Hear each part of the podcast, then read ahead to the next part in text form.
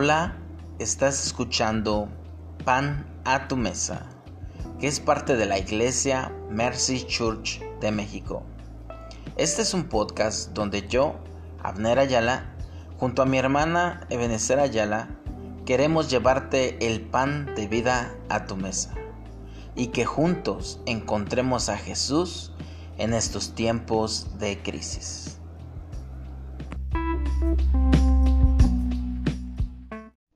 Mercy es misericordia. Mercy es lo que necesito, pues siempre fallo. Mercy es lo que Dios me da, pues Él es bueno. Mercy es lo que Él me pide que dé, pues todo la merecen y todo la necesitan. Pero mercy es lo que no tengo, mas se lo pido a Él.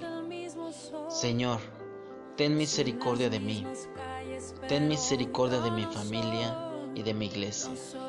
Señor Jesús, ten misericordia de mí, porque soy un pecador. Amén.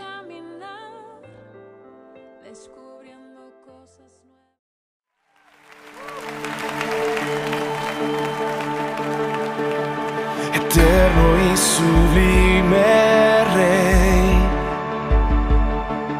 el cielo no te puede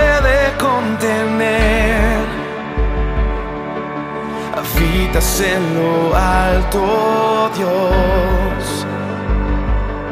La tierra es el estrado de tus pies. Eterno y sublime Rey. El cielo no te puede contener. Habitas en lo alto, Dios. La tierra es el estrado de tus pies. ¿Cómo construir una habitación? Un mejor lugar donde puedas descansar. ¿Y cómo construir una habitación que sea un santuario para ti?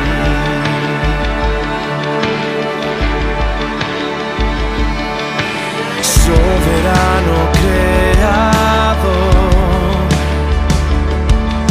luz inalcanzable tú estás,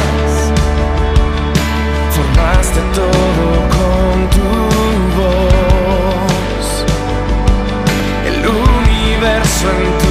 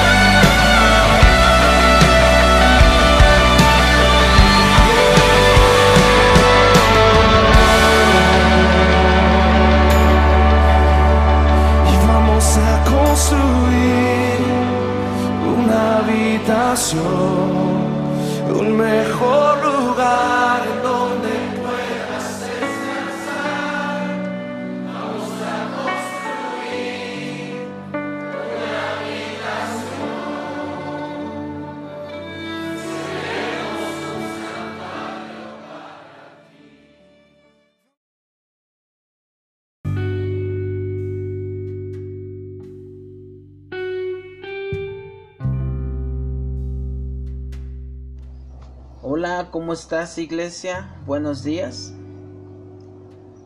Hemos hablado en estos domingos de ser testigos de la resurrección. ¿Qué significa ser testigos de la resurrección? Bueno, primero tenemos que empezar a reconocer que Jesús es una persona difícil de encontrar. Difícil de reconocer. Si tú puedes ver la Biblia desde el nacimiento de Jesús hasta el camino de Maús, la gente le es difícil reconocerlo. Y eso que lo tenían ahí, ¿no? Así como persona física, así, palpable, en un lugar. Jesús lo tienes y en el momento que tú crees tenerlo, ya no lo tienes. Y lo debes de buscar. Y esto es una gran enseñanza. Nunca des por sentado que tienes a Jesús. Siempre en nuestra vida debemos traer una motivación de buscar a Jesús en nuevas formas, de diferentes maneras. Por eso, ser testigos de la resurrección es encontrarlo, verlo, reconocerlo en nuestras vidas. Porque Jesús ahí está, Él no se ha movido, ahí está. Simplemente nos encontramos a veces en situaciones mentales de mucha turbación, puede ser este, mucha tristeza como María Magdalena, puede ser mucha desilusión como las personas que iban, eh, caminaban el camino Emaús, puede ser como mucha culpa como Pedro, puede ser mucha distracción como María y José cuando se les pierde a Jesús, ¿ves? Muchas veces en nuestra vida debemos debemos de centrarnos para encontrar a Jesús. Jesús está ahí, Jesús está en todas partes. Acuérdense de la prédica de la resurrección es Jesús se fue al cielo, sí, pero para estar en todos lados. Y está en todos lados, llenando todo el universo con él mismo. Cada vez que encuentras a Jesús otra vez, cambias. Reconocer a Jesús, ser testigo de su resurrección, trae un cambio necesario a tu vida. Pero, ¿cuál cambio? ¿Qué cambiar? Mira, lo peor que le puede pasar a alguien es que crea que ya no hay cambios. Esto por un lado ha afectado mucho a la iglesia cristiana moderna. Se nos invita a cambiar, a conocer a Jesús, ¿verdad? El cambio solo, solo se anima una vez, Conoce a Jesús, invita a Jesús a la puerta de tu corazón. Ven, invítalo.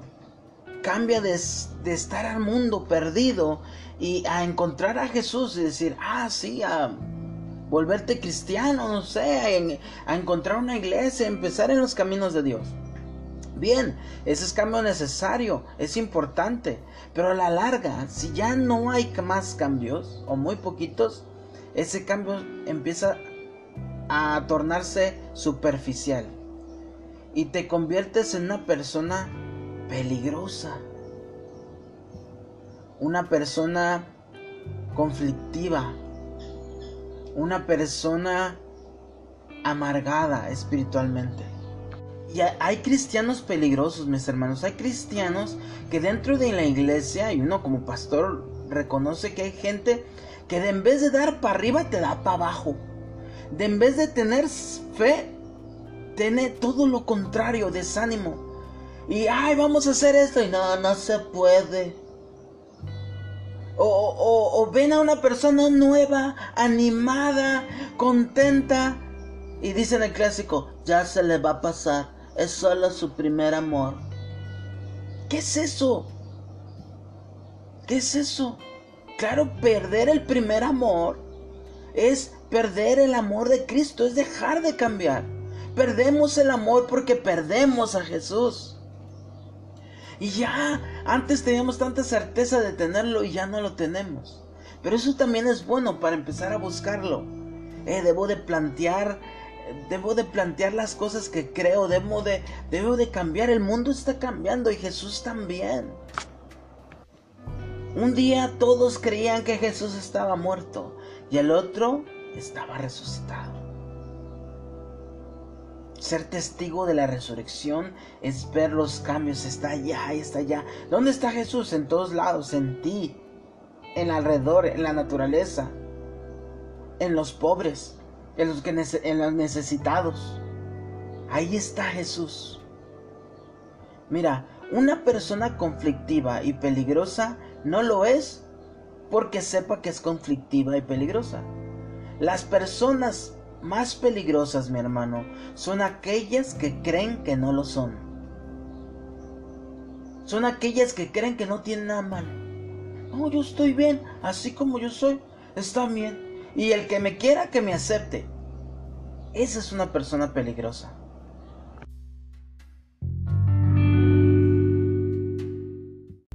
Creo yo que las personas que estamos más vulnerables a decir yo no necesito cambiar, yo no necesito de Jesús, somos nosotros los pastores. Pues como siempre estás hablando de Jesús, siempre estás enseñando de Jesús, es muy fácil decir, yo estoy con Jesús, yo no necesito cambiar. Pero esto ha sido una de mis más grandes lecciones de mis primeros años de pastorado. Miren, muchos saben que al principio yo tenía un trabajo secular también, o sea, tenía mi paz, eh, tenía, estaba trabajando en la iglesia y aparte estaba, trabajaba en las mañanas recogiendo basura para el municipio. Un día ahí, un compañero exalcohólico me dijo que estaba muy contento por entrar por primera vez a Alcohólicos Anónimos, pues estaba aprendiendo mucho a lo que yo le pregunté que si había entrado por haber recaído otra vez eh, pues, en la tomada, ¿verdad? Porque pues era bien sabido que antes sí era muy muy borracho.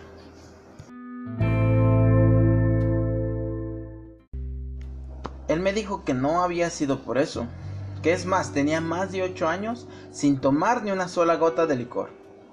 Que de hecho cuando había dejado de tomar, había sido por pura fuerza de voluntad, a lo que estaba muy orgulloso de ello. Pero a pesar que había dejado la bebida, nunca había dejado sus actitudes de borracho. Así, la, así, así se expresó él de ellas. Sin darse cuenta, él llevaba años haciéndole daño a su familia. A lo mejor no del grado de cuando se ahogaba en el alcohol, ¿verdad? Pero aún así seguía haciendo daño a su familia. Él cambió, pero había dejado de cambiar. porque creyó que era suficiente el solo dejar de tomar. Hasta que su esposa y sus hijos, ya hartos de su carácter, le dijeron, o cambias o te haces algo, o te abandonamos, te dejamos. Fue cuando ahí desesperado buscó ayuda y encontró Alcohólicos Anónimos. Él reconoció que al principio se quiso hacer como medio la víctima. Es que mi esposa y mis hijos, miren, yo ya cambié, tengo ocho años sin tomar y todas me dicen que no sé qué. Ahí en Alcohólicos Anónimos le festejaron porque pues es raro, muy raro ver una persona tan fuerte en sus convicciones. Decir yo voy a dejar de tomar o algún vicio y ya no lo hizo. Ahí le celebraron el hecho de haber dejado la bebida. Pero también le dijeron que ese cambio solo es el principio de los cambios. El principio para sanar sus heridas, aquellas que lo hacían tomar. El tomar solo era una actitud externa a lo que estaba interno. Él había dejado de, tomar, sí, pero no había sanado las heridas profundas que lo hacían tener una actitud de borracho, o sea, ira, apatía, control, desesperación, dejadez, miedo, celos, cualquiera. Cuando yo escuché esto, me acuerdo que pensé en mi interior, demonios, yo no tomo, pero aún sin tomar, creo que tengo actitudes de borracho. En ese momento pude reconocer que necesitaba un cambio más profundo en mi vida. Eso fue el comienzo de buscar alternativas como el enagrama que enseñamos en el taller, eh, buscar más eh, orar y la presencia. Todo comenzó porque me di cuenta de que yo necesitaba cambiar que había dejado de cambiar y que estaba haciendo daños a, mi esposa y a mis hijos. Con todo y que era pastor. Eso no tiene nada que ver. Con todo y que Dios me estaba usando. Eso no tiene nada que ver. Todos mis hermanos necesitamos un cambio profundo.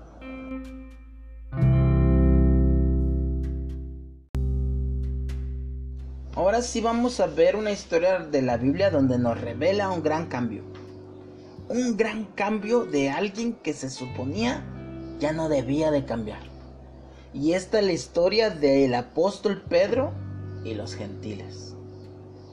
Esta historia está en el libro de Hechos de los Apóstoles, en el capítulo 10 del versículo 9 al 19. En esta historia no solo aprenderemos que debemos de cambiar, sino también lo más importante, cómo comenzar a hacerlo. Así que vamos a leer un pedacito. Este. Dice así. Al día siguiente, yendo ellos por su camino y llegando cerca de la ciudad, Pedro subió a la azotea a orar. Era cerca de la hora sexta. Y aconteció que le vino una gran hambre y quiso comer. Pero mientras disponían de su comida, sobrevínole un éxtasis. Vio el cielo abierto y que de éste descendía un vaso como un gran lienzo, que atado de los cuatro cabos era bajado a la tierra, en el cual había de todos los animales, cuadrúpedos, reptiles y aves del cielo. Y le vino una voz que decía, levántate Pedro, mata y come. Entonces Pedro respondió, Señor, no, porque ninguna cosa común e inmunda he comido jamás. Y volvió la voz hacia él la segunda vez, diciendo, Lo que Dios limpió, no lo llames inmundo. Y esto fue hecho por tres veces. Y el lienzo volvió al cielo y Pedro se quedó dudando, dudando dentro de sí. ¿Qué sería la visión que había visto? Y aquí los hombres que habían sido enviados por Cornelio, que preguntando por la casa de Simón llegaron a su puerta. Y llamando preguntaron si un Simón que tenía por sobrenombre Pedro posaba. Y estando Pedro pensando en la visión, le dijo el Espíritu, He aquí tres hombres te buscan, levántate pues y desciende, y no dudes ir con ellos, porque yo les he enviado. Amén. Vamos a ver un contexto bíblico de esta historia para que la puedas comprender. Porque a lo mejor muchos la hemos leído y no hemos comprendido. Mira, en este tiempo en el que Pedro le vino el éxtasis, habían pasado unos 6 o 7 años desde que Jesús había resucitado. No se sabe con seguridad, más o menos así. Aquí Pedro ya era apóstol, el líder de un movimiento religioso llamado el Camino. Todavía no les ponían, este, no les llamaban cristianos. Aquí Pedro ya sanaba con su sombra, con su sombra, ni Jesús sanó con su sombra, ¿eh? Ay, la gente se ponía así, ayúdame, y nomás pasaba y con la sombra sanaba. Así era el poder de Pedro. Dios estaba claramente con él. O sea, Dios, o sea, si alguien no debería cambiar era Pedro. Si alguien tú, Pedro, tú necesitas cambiar, te van a decir, ¿por qué?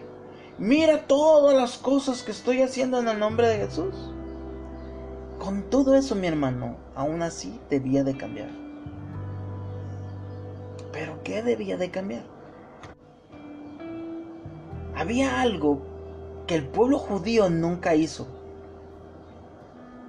El pueblo judío debía ser el ejemplo de lo que Dios quería hacer con todo el mundo. Sí, el pueblo de Israel es el pueblo de Dios, sí, pero Él era el ejemplo para que todo el mundo viera lo que iba a hacer con todo el mundo. Pero los judíos se apropiaron de Él, dijeron, no, es nuestro Dios el Mesías de los judíos, el Dios de los judíos, en nuestro templo y, monopolizaron la salvación. ¿sí? Habían monopolizado a Dios, no es de más. Si tú quieres poquito de mi Dios, tienes que volverte judío. Y, y a pesar de que Jesús vino, se fue y todo, y el cristianismo pues ya, ya estaba con otras ideas de que sabes que eh, el Mesías es el Mesías el Salvador, Jesús es el Mesías. Este movimiento que aún era solo era judío, totalmente judío, seguía creyendo esto, que Jesús había muerto, que Dios había venido solo para salvar al pueblo de Israel, solo para los judíos. No era que no aceptaban a los demás, era que para aceptarlos deberían convertirse a ellos. O sea, ser judío, circuncidarse, llevar toda su dieta y, llevar un chorro de reglas que tenían. Y una de sus reglas más fuertes era su dieta, lo que comían. Ellos tenían prohibido comer ciertos animales, como el puerco, el conejo, el camarón, mm, también este, las almejas. Hasta el día de hoy los judíos no comen eso. A su comida le llaman, le dicen que es kosher.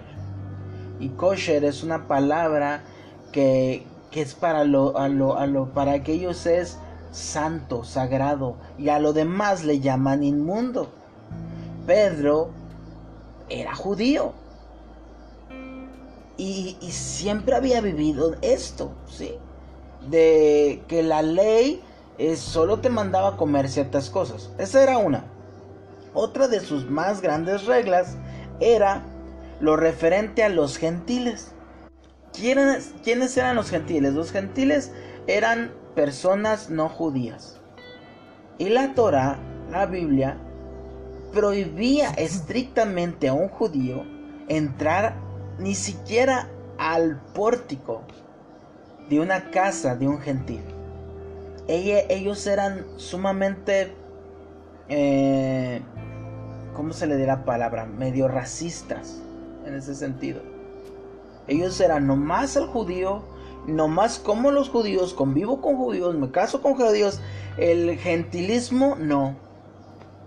No, no, no, ellos están perdidos. Ellos están, no, no, no, ellos ni siquiera Dios los mira.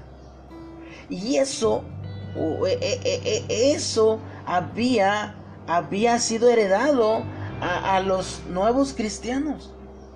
A pesar de que ya creían en el Espíritu Santo, estaban haciendo cambios muy poderosos y estaban ya, oye, el Mesías y ya estaban creyendo en la fe y todo eso. Aún seguían teniendo cosas que los separaban de los demás. Aún seguían creyendo que todo esto había sido solamente para ellos. Que los demás eran como, ah, sí, te lo doy poquito. ¿Qué pasó? Que en un lugar había un centurión romano llamado Cornelio y es y él de alguna forma supo de Dios, no sabemos cómo, la Biblia no explica, él supo de que el Dios de Israel era el Dios verdadero y a su manera empezó a orar. A su manera empezó, él no sabía mucho. Y un día el Espíritu Santo le dijo, ve a esta ciudad y a este pueblo y a esta casa y pregunta por Simón Pedro. Y él te va a revelar todo lo que tú necesitas saber de mí. Porque yo me imagino que Cornelio le pedía a Dios, Señor, quiero conocer más de ti. Quiero saber más de mí. Quiero cambiar. Amén. Y así que Cornelio mandó a, sus sirvientes a que buscaran a tal, al tal Pedro. Y en ese momento Pedro le llegó su hora de orar. Pero él no quería orar, él tenía mucha hambre. Si mucha hambre, tengo mucha hambre, pero tengo que orar, es mi día de orar. Él como judío respetaba sus oraciones. Y, se subió a orar. Y como no sé quién tenía su sirviente o alguien le estaba preparando la comida. Y orando le vino un éxtasis. Cayó en trance o sea, experimentó algo, algo, este, algo fuera de sí.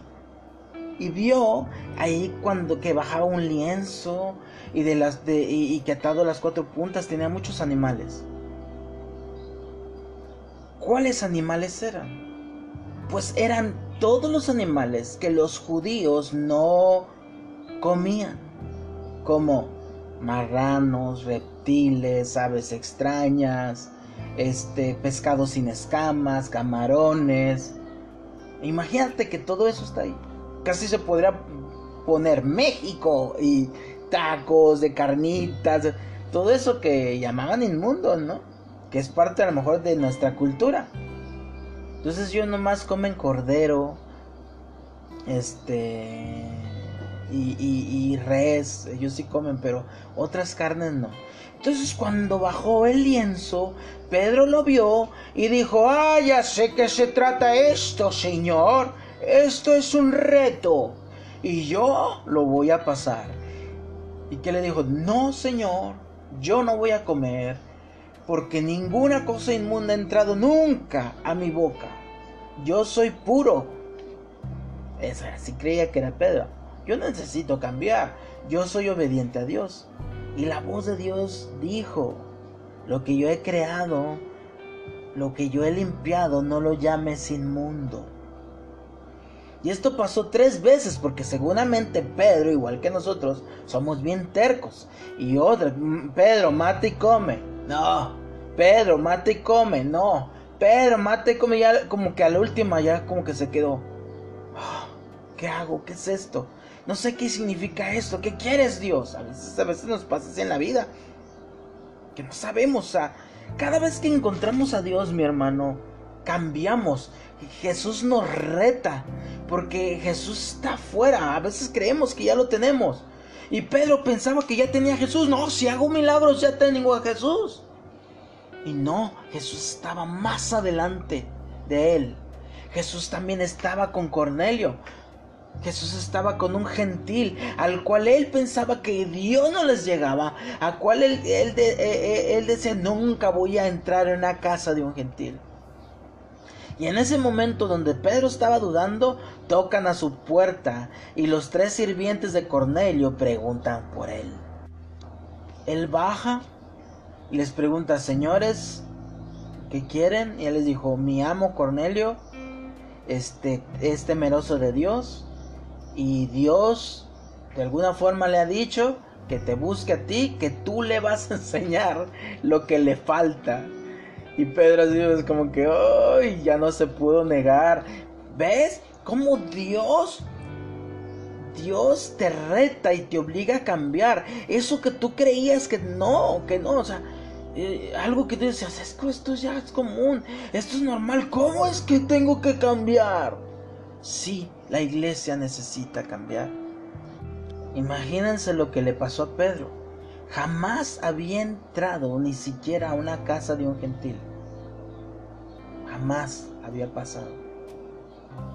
Entonces, él hospedó a los sirvientes y al otro día fue, se fue a la casa. Allá en, la casa de Cornelio, Cornelio metió toda su familia, su gente y estaban esperando a Pedro. Cuando llegó Pedro, Cornelio se arrodilló delante de él y él le dijo, levántate, yo solo soy un hombre. Ahí empezó el cambio.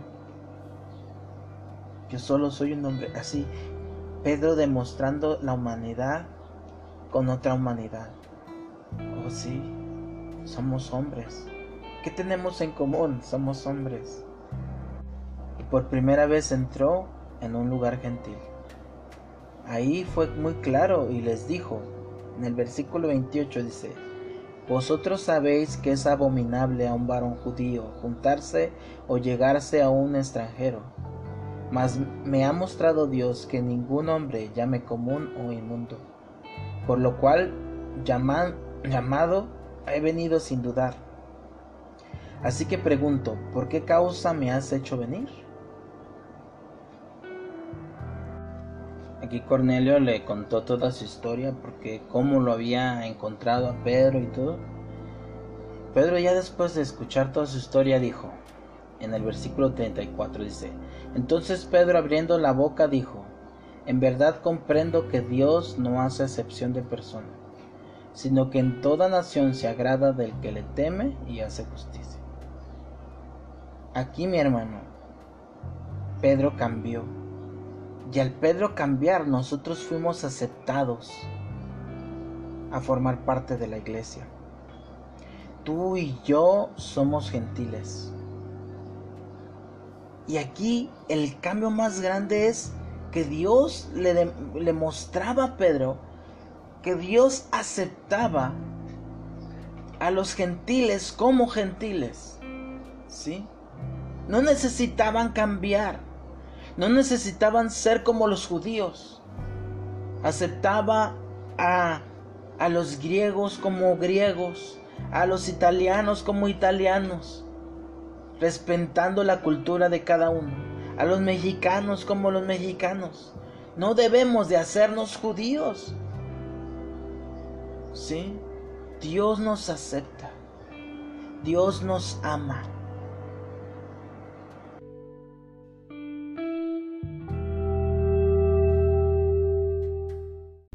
Bueno, vamos a recapitular otra vez. Debemos de buscar a Dios. Cuando buscamos a Dios, cambiamos.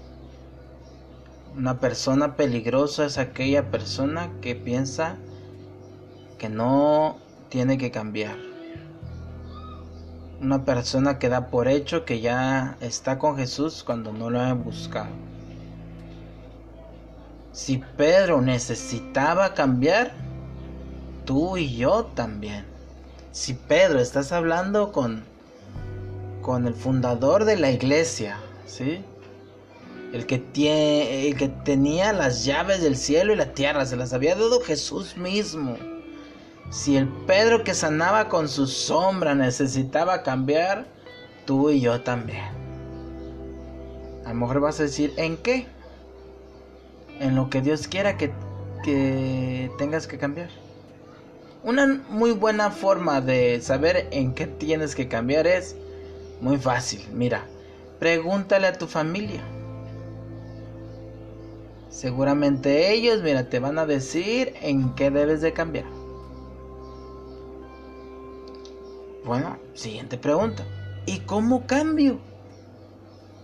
Bueno, la respuesta es, encuentra todos los días a Jesús resucitado. Sé testigo de su resurrección hoy en tu vida, para que tu vida empiece también a resucitar. Que de muerto empieces a la luz. A lo mejor esta respuesta te hace muy romántica, muy poética. No, no, mira, dígame, dígame, pastor, ¿cómo? ¿Cómo? Quiero que me quede bien claro. Bueno, ok, ok, ok. Este. Vamos a ver cómo comenzó este cambio de Pedro. Y tenemos que irnos al texto que estábamos leyendo, ¿sí? Y, y sobre todo al versículo 9. Y dice así. Al día siguiente, mientras ellos iban por el camino, o sea, los discípulos de Cornelio, y se acercaban a la ciudad, Pedro subió a la azotea a la hora sexta a orar. ¿Qué pasó con Pedro? ¿Qué estaba haciendo Pedro? Se te dice la hora, la hora sexta, y subió a dónde? A la azotea, ¿a qué? A orar. Aquí está la cambio. ¿Cómo comienzo mi cambio? ¿Cómo comienzo a cambiar? Orando. Fíjate, ¿por qué viene la hora? Porque dice, y, Pedro subió la azotea a la hora sexta y te dice muy bien que él tenía hambre. Pero él no comió, él se subió a orar. ¿Por qué? Porque era el momento de su oración. Eso te dice que Pedro tenía momentos donde él oraba. ¿Qué te dice? No solo de, de orar, de una disciplina en la oración. ¿Cómo está tu disciplina en la oración? Porque muchas veces queremos muchos cambios en nuestra vida, pero no oramos. Y no estoy hablando orando, hablando de Padre, te pido por esta comida en el nombre de Jesús, dale a aquellos que no tienen de comer. Eso, eso es importante para la comida, pero eso no es tu momento de oración, ni tampoco de petición. Padre, te pido que me que, que sanes a fulanito o que me des dinero, que necesito un carro. Eso es intercesión, eso es petición. Orar es conectarte con Dios, es buscar la presencia de Dios. ¿Sí? Que tengas un tiempo de, de adoración. Mínimo pone un canto. Ponte a leer algo de la Biblia. Y sobre todo, ora tus oraciones. Y al final, como plus, quédate un momento en silencio con Dios.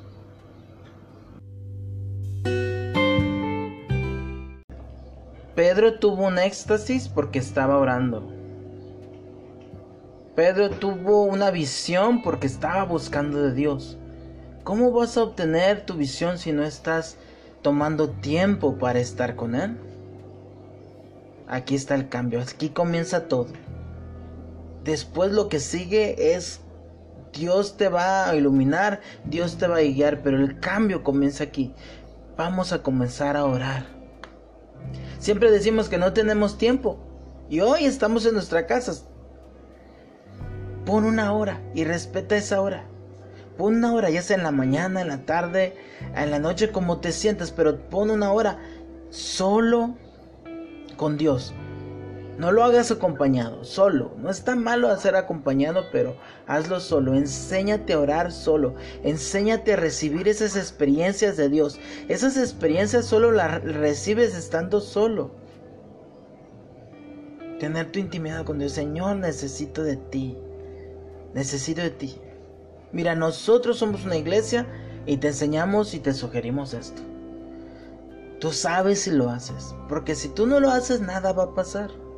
De una vez te digo, no esperes nada si no buscas de Dios. Debemos de enseñarnos a orar. Por eso entregamos una liturgia en la iglesia, porque muchas veces no sabemos, es que no sé qué decir. Comienza con esto. Mercy es misericordia. Mercy es lo que necesito, pues siempre fallo. Merce es lo que Dios me da. Así. Y sigue la oración del perdón. Dios, tú que eres el más misericordioso, hoy venimos ante ti para pedirte perdón porque hemos pecado. ¿Sí?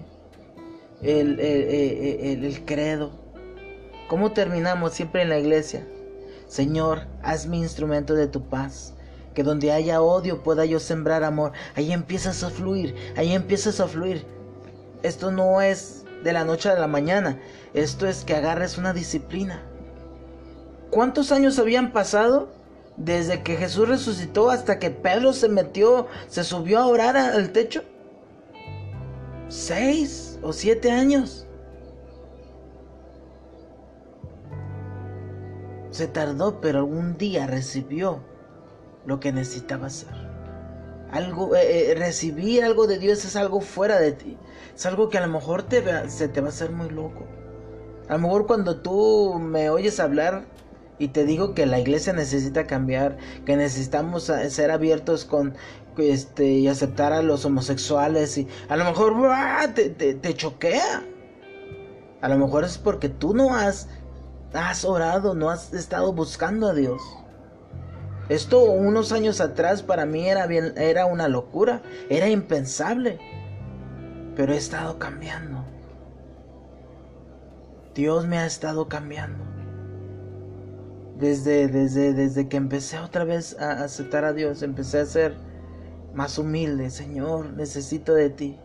Y todavía, hermano, me falta mucho. Yo sé que mis, mis, mis no cambios son muy evidentes en mí. Tú los puedes ver, ¿sí? A lo mejor todavía soy muy vulgar para ti. A lo mejor todavía soy muy loco o muy indisciplinado. No sé, lo que veas. Sí, mi hermano, todavía me falta mucho cambio pero estoy. Pero eso no se trata de lo que encuentres en los demás. Esto se trata de lo que encuentres en ti. Y sobre todo lo que de lo que Dios ve en ti. Dios te ama, Dios quiere encontrarte. Dios tiene grandes cosas y ocultas para aquellos que le buscan. ¿Qué tiene para ti? No sé, lo debes de descubrir tú. En la iglesia aprendes, pero el descubrimiento es tuyo. Hazlo tuyo, este es un gran tesoro. Es el don del Espíritu Santo. Agárralo, es tuyo, es un gran tesoro que está dentro de ti. Sácalo, no te quedes así. Te animamos, hermano, a cambiar. Vamos a orar y después de eso vamos a tomar nuestros sagrados alimentos. Querido y Padre Dios, Señor, enséñanos a cambiar. Danos el querer cambiar. Danos el querer buscar cambiar, el querer estar mejor, Señor. Porque tú eres el mejor consolador, el mejor doctor, el mejor maestro. Espíritu Santo, yo abro mi corazón al cambio. Yo abro mi corazón a los cambios. Yo declaro que la iglesia Mercy abre su corazón a los cambios que se vienen en el nombre de Jesús. Yo declaro que esta iglesia es una iglesia renovada, una iglesia que sigue los pasos de Jesús y que los sigue. Que no, que no, que no se contenta con decir que ya tenemos a Jesús, sino realmente lo empezamos a buscar en los demás, en nosotros mismos, en, los en la naturaleza, en los pobres, ayudando a los demás. Gracias Señor. Gracias Señor, porque tú nos estás cambiando con tu amor hermoso. En el nombre de Jesús, tomando este pan y este vino, empezamos a recibirte no solo por fuera, sino también por dentro. No solo en nuestra mente ni en nuestro espíritu, en nuestro espíritu, sino también en nuestro cuerpo, con nuestras acciones con lo que hacemos, no lo aparentamos, lo que realmente hacemos, incluso con lo que todavía no hemos cambiado. Ayúdanos a amarnos y hay muchas cosas que cambiar. Quítanos toda la culpa, Señor. Queremos hacerlo en nuestro tiempo, a nuestro paso, a como tú digas, Señor. En el nombre de Jesús. Amén, amén. Puedes tomar de tus sagrados alimentos.